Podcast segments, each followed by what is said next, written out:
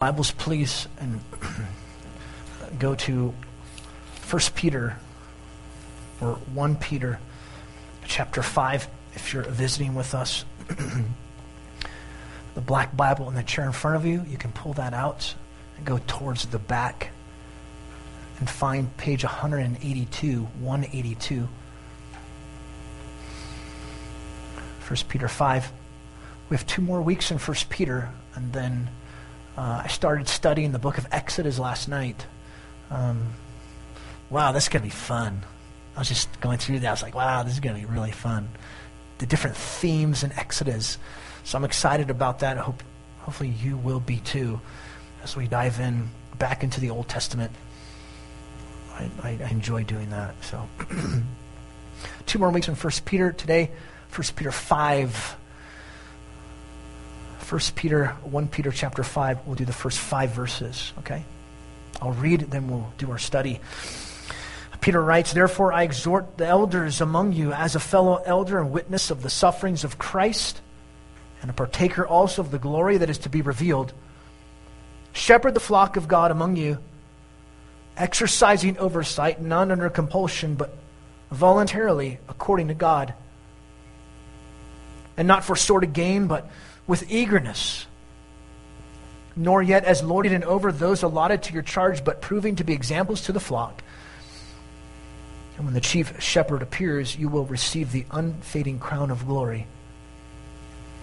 You younger men likewise be subject to your elders, and all of you clothe yourselves with humility toward one another, for God is opposed to the proud, but gives grace to the humble.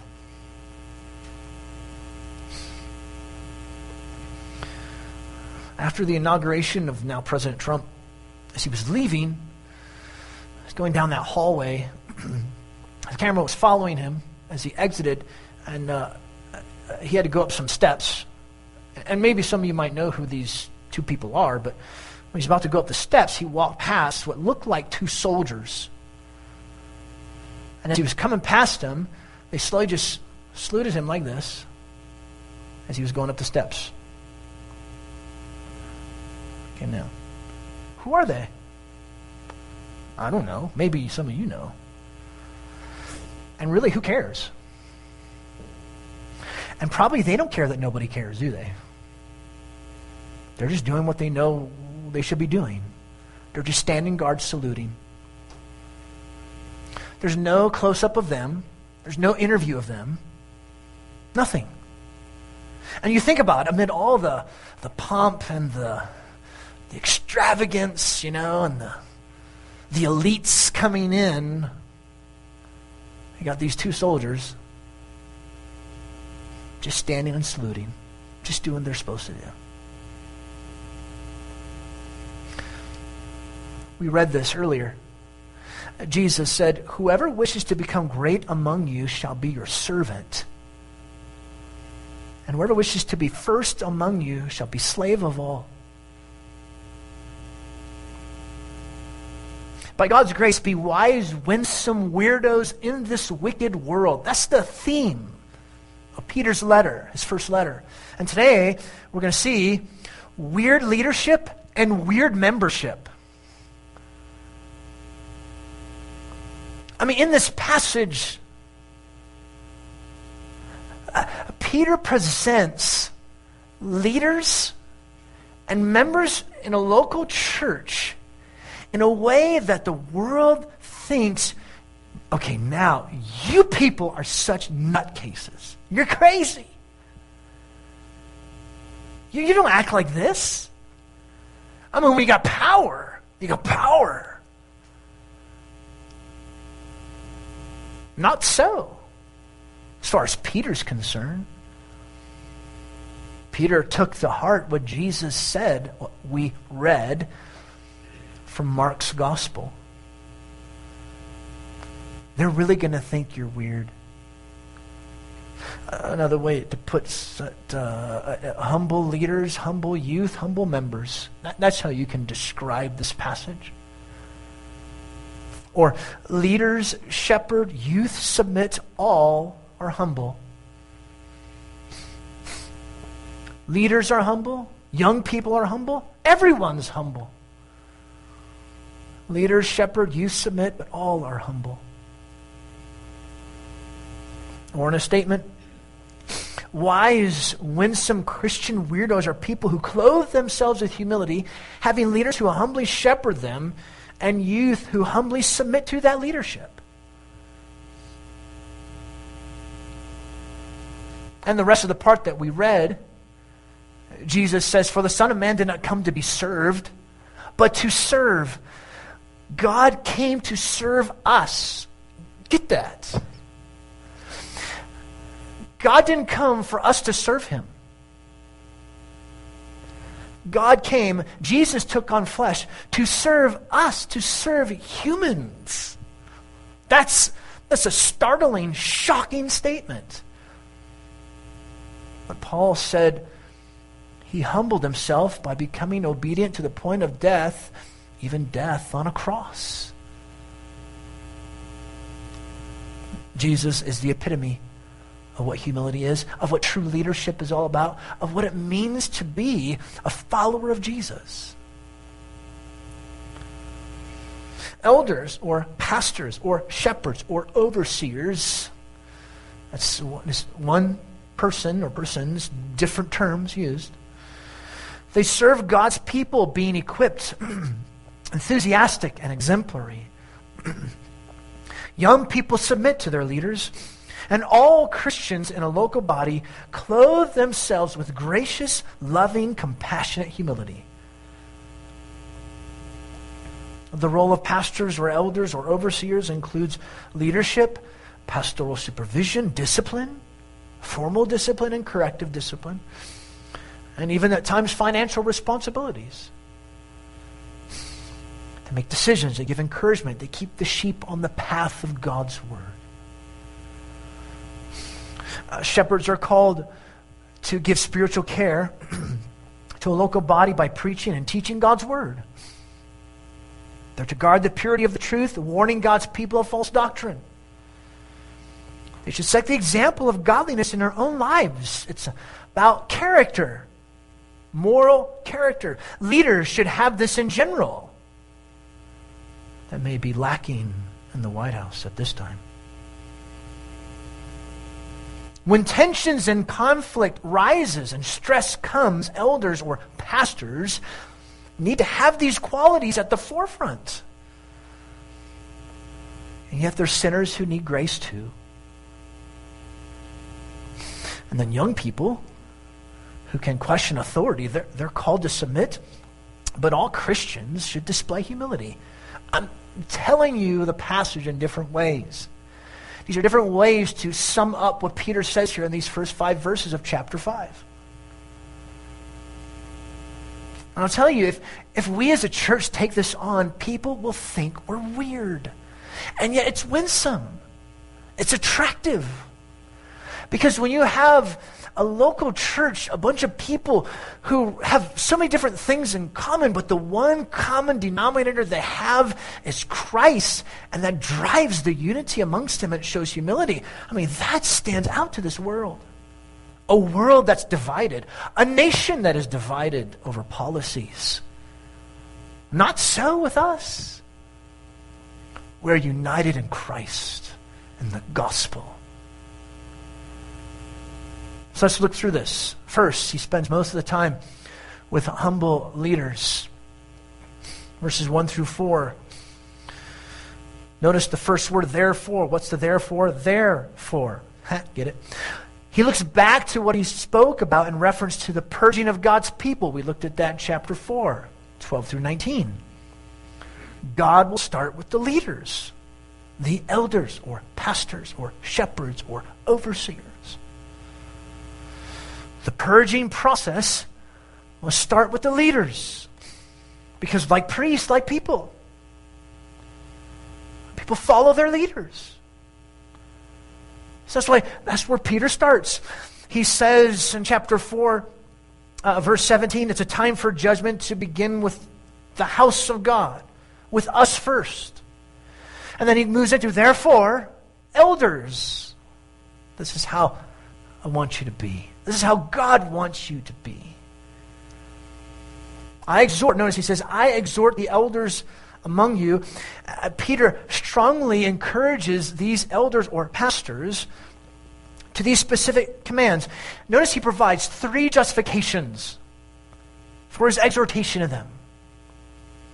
He says, A fellow elder, I'm a witness of the sufferings of Christ, and I'm a partaker also of the glory that is to be revealed. He's encouraging them. And he gives uh, his credentials, so to speak. He's a fellow elder, he's a witness, he's a sharer. His credentials. So, based upon this, I'm going to exhort you. So, first, a fellow elder. Peter himself had a pastoral role in God's church. And when he says this, it expresses unity, um, uh, collegiality with these elders in the different churches. He's empathetic to the elders in their task to shepherd God's people. He's a witness, he says. Good to know he was a witness to Jesus' suffering, his crucifixion. More likely, Peter testified to Jesus' suffering, having observed some of it, but definitely the resurrection of Jesus. But even more than that, Peter shared in the sufferings of Christ and that he suffered because he followed Christ. In the same way, elders must be ready to share in Christ's sufferings. It's not easy to be an under shepherd. It's not easy to be elders for God's people, for Christ's sheep. And he's a partaker. Uh, he, along with these elders, will partake of the glory that is to be revealed when Jesus returns. Jesus is coming back. All Christians will share in this, in this glory, yes. So, so uh, Peter's saying, look, I know better than you guys. I'm in the status as you. I'm in the same place as you. God has called me to do this. God's called you to do this. We're together in this. So, verse 2 Shepherd, flock of God among you. Shepherd or tend the sheep of God or God's sheep. This is an image taken from the Old Testament. Psalm 23 The Lord is my shepherd, I shall lack nothing.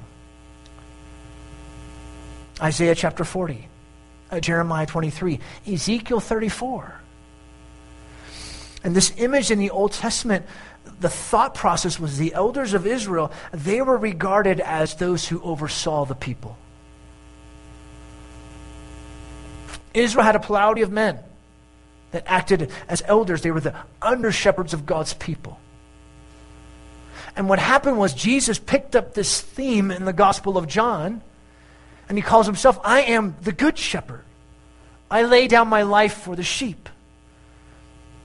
So now, each local congregation has shepherds, under shepherds, with Christ as the senior pastor, the chief shepherd, the senior pastor, the senior shepherd. Elders are called to fulfill this same function shepherd or care for God's people. They're under your care, Peter says. What would shepherds do? I mean, for us, you usually don't see shepherds in Cottonwood or the Verde Valley. I mean, maybe, but they're kind of few and far between. Shepherds in the first century they would keep the sheep from wandering in their stupidity. Sheep were stupid. Uh, the shepherd would protect them from wild animals and thieves.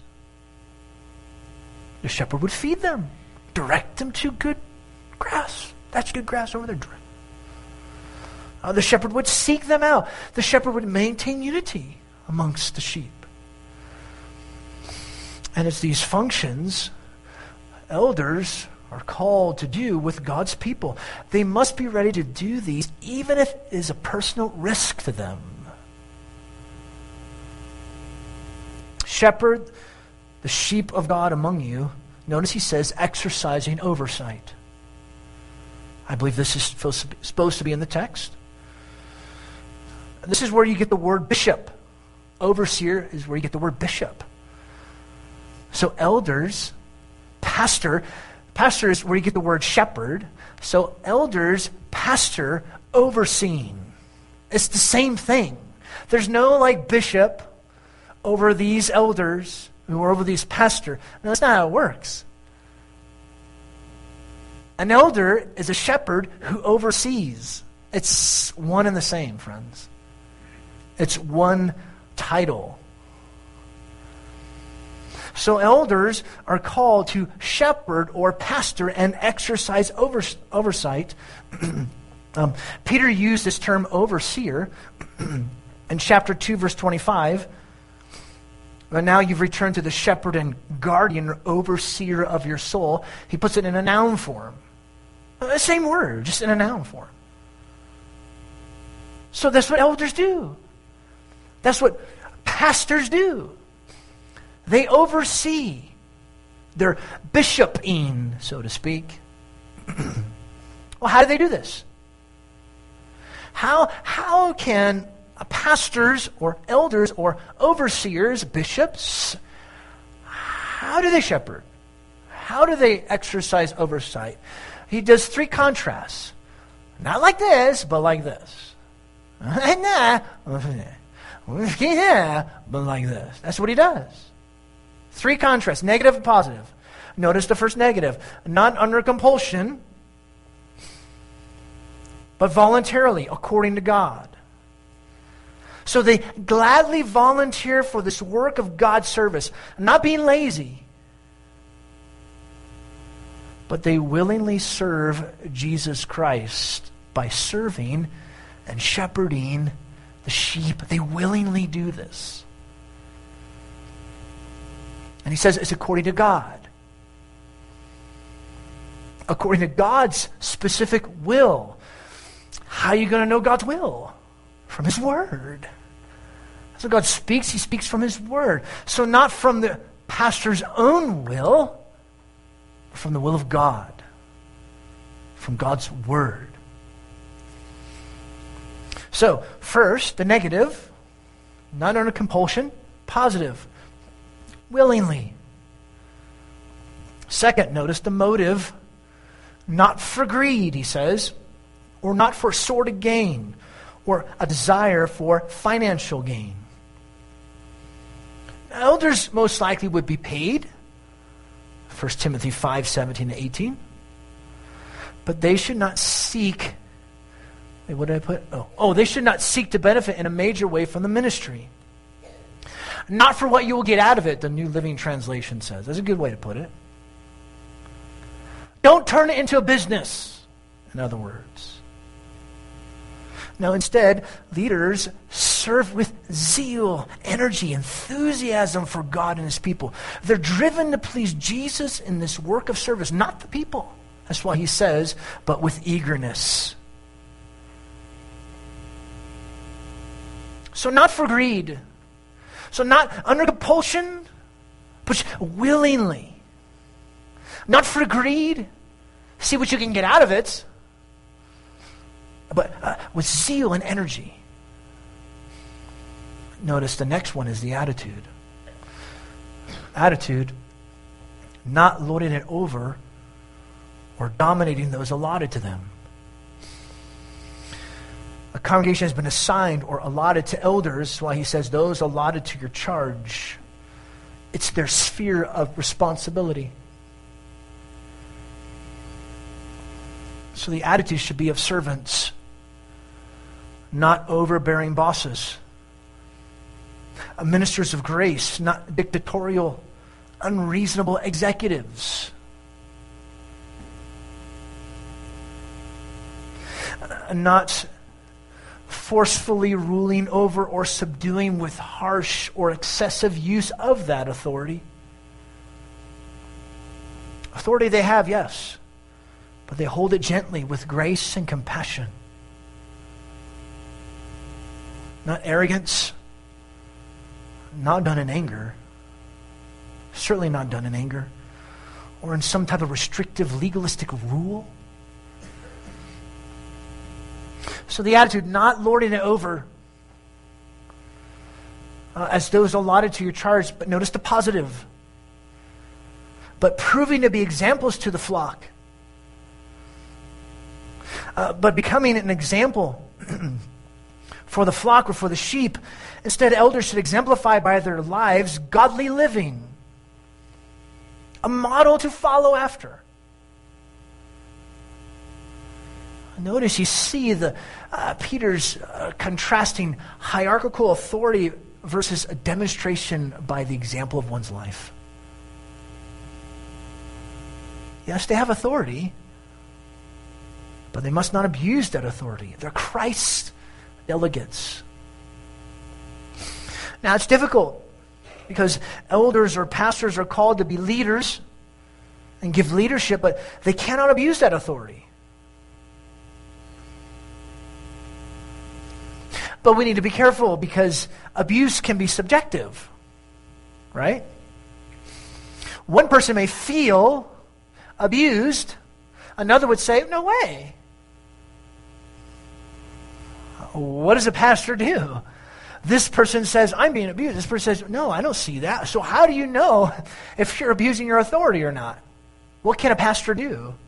What can elders do? How, are they able to uh, uh, determine, uh, amidst this subjectivity, the objective truth of if they're really lording it over or not. There's a few ways. They must do what they can do to make sure they come across as gracious as possible. It's important to have a plurality as a way to keep each other in check. That's why it's elders. The congregation as a whole helps too the congregation speaks as a whole. And personally, I put in here, I must make sure I give you, as God's people, the proper respect and honor. That's what I have to do. Those are different ways uh, how to determine that subjectivity. Uh, in the midst of that subjectivity, what's really objectively true? Am, am I lording it over?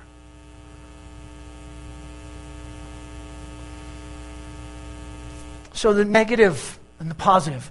Here's these three contrasts that he's giving. That's how elders, pastors, uh, shepherds, overseers, that's how they shepherd God's sheep. Hard because elders or pastors have to tell people how to live and not to live.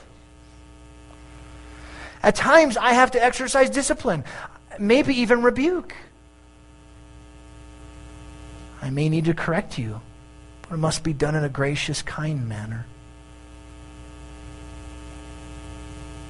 Interesting, too, about the ancient shepherds in Israel. They didn't drive their sheep,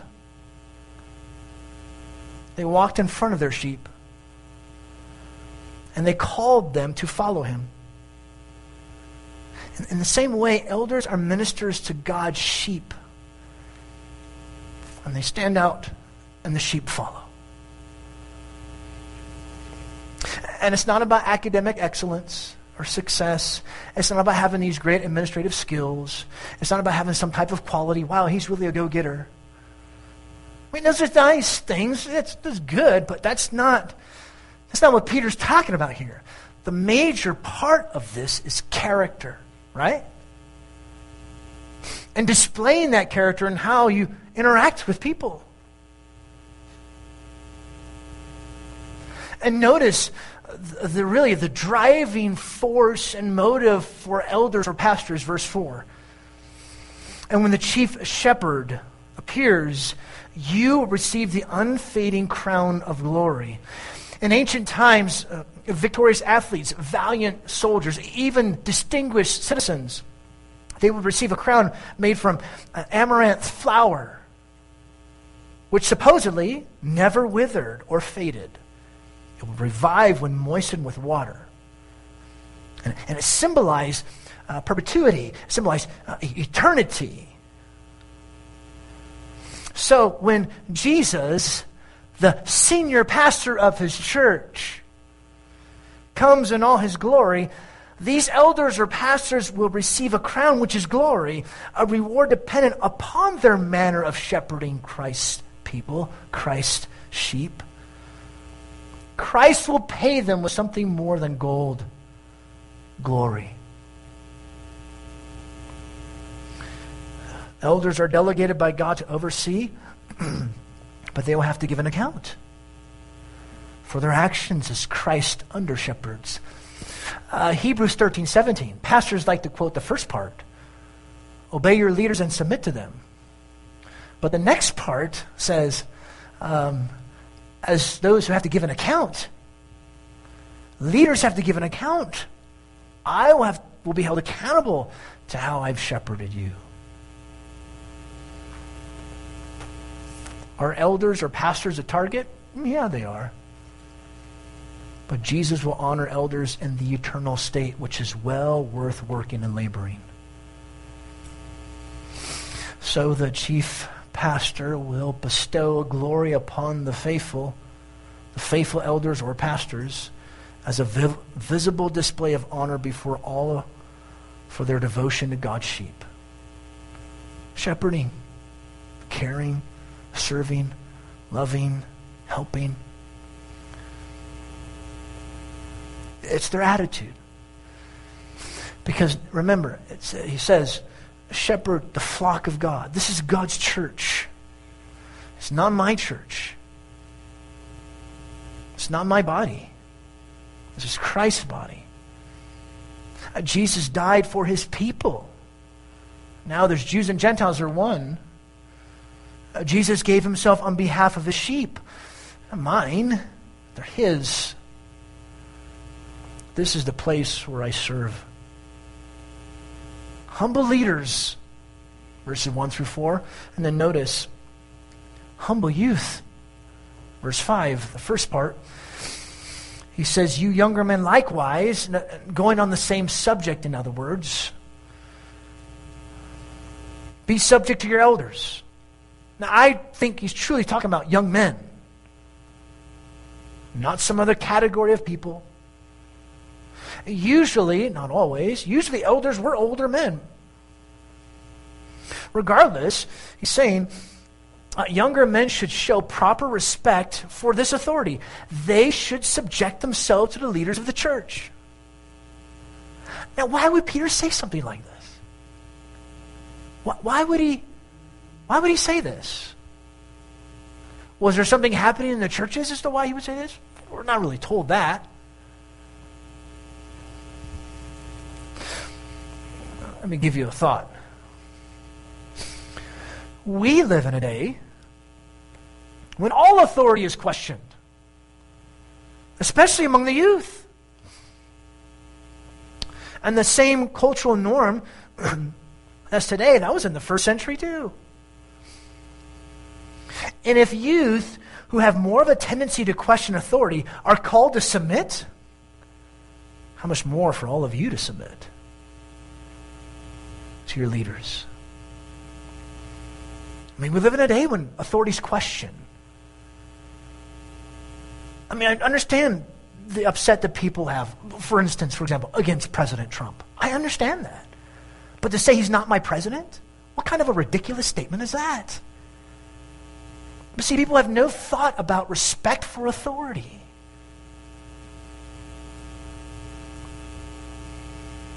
And if youth if the young people, oh, and it's, no offense to all you college students, but you know, it's the college students, you know, they think they got it all together. We got it all figured out. Right? They do. Well, at least they think they do. But if, if these young people are called to submit, and, and young people could be from 50 on down in the first century, if these young people are called to submit, how much more so for all of us called to submit to leadership? And it's this submission that can cause tension, can't it? It can cause tension, especially for some of you. I'm in a younger age bracket than for some of you. Look, I'm called by God. I'm delegated by you as the church to shepherd you. You don't think I'm doing a good job shepherding you? Then get rid of me. If you don't think I'm preaching to you the gospel, get rid of me. You should. Humble leaders, humble youth But then notice the third category humble members. Because he says in verse 5 And all of you, clothe yourselves with humility toward one another. Humble leaders, humble youth, humble members, all of you clothe yourselves with humility. All within the believing community should show such humility. All of God's sheep should show this kind of attitude. Uh, chapter 3, verse 8 of uh, 1 Peter, he said, Let all be harmonious, sympathetic, brotherly, kind hearted, and humble in spirit. This is the second time he's saying this.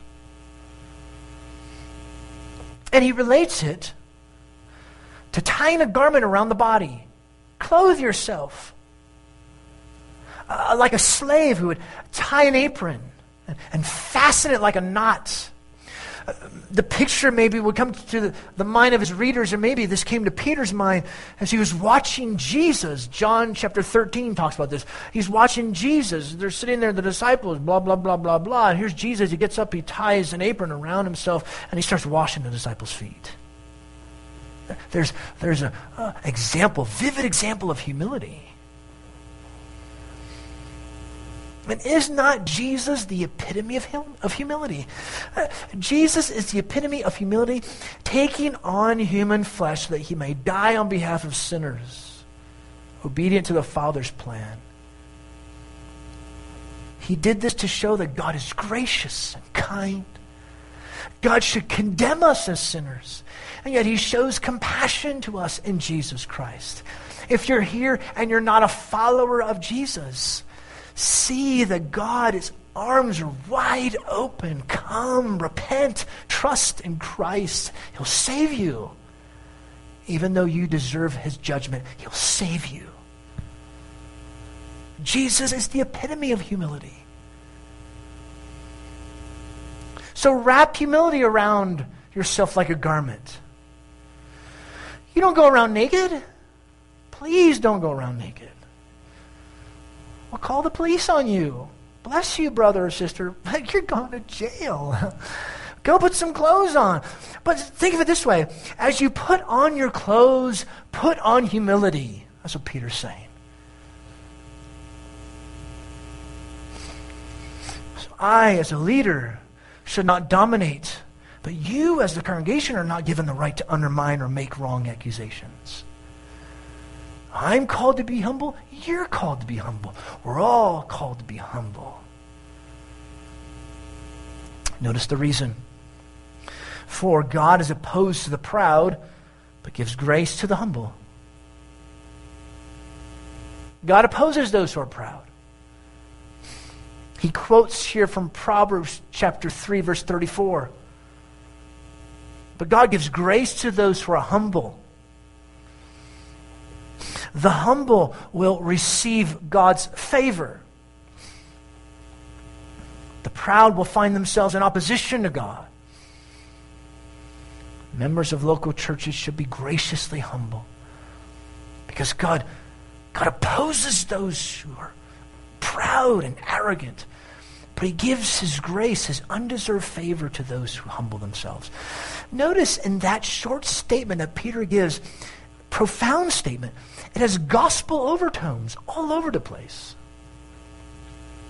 God opposes those who are self sufficient, those who balk at his total help, those who believe they have no need of him. I don't need to believe in God. Him and me and God were fine. The proud seek their own glory. The proud trust in their own ability. Uh, James thought it was so important, he quotes it. James chapter 4, verse 6. In opposition to that, God loves to be trusted. Loves for his people to humbly submit to him. To them, he gives forgiving and enabling grace. They recognize how much they need him and others to help them see the real them. They humbly cry out to God in desperation on a daily basis. Friends, when we humble ourselves before God, He uses us in ways where we minister and serve each other, submitting to those who are in authority over us and those under our care. We graciously want to minister to each other. That's the whole mentality. That's what happens when humility overtakes you. Uh, God will continue to pour out his forgiving and enabling grace upon us as a church as we clothe ourselves with humility, with leaders who humbly shepherd and youth who humbly submit to that leadership. Leadership should be exercised in the spirit of helping others and for the good of God's people. Can a church exist without leadership? Oh, yes. But it won't be very healthy. Leadership is good for the members. It's needed for the church of God. It's needed for the church from God. A church cannot exist very long without humble leaders, but it certainly won't survive with people who are arrogant and prideful, will it? We need to have humble leaders, and we need to be submitting humble members. God help us. God help us to have humble members, to be humble members, to be humble youth, and to have a humble pastor. At a time when people are anything but humble, when the world balks at that, that's what we need.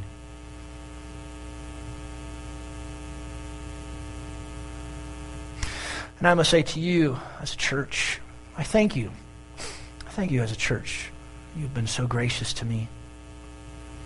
I think when I confess to you, uh, there's been times where I've lorded it over you. I've sinned against you. For that, I'm sorry, and I ask for your forgiveness.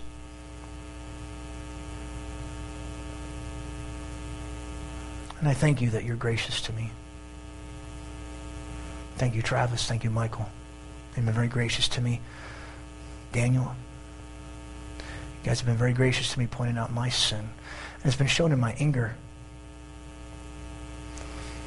I'm just so you know, I'm, I've really come to the point where I need to deal with my anger. I've actually been meeting with Wayne Neiman on a every other week basis. Been reading through a book by David Jones, uh, Uprooting Anger. I want to deal with this in my own life. I'm like about to be a certified biblical counselor, and I'm like, I'm going to help people with their anger, and yet I got a problem with anger, right? It's like, well, how stupid is that? Sorry, I should say stupid. How lame is that? It just brought that out in my own life. So, this is a great passage for me just in terms of my own life, my own application. And I hope it's encouraging to you.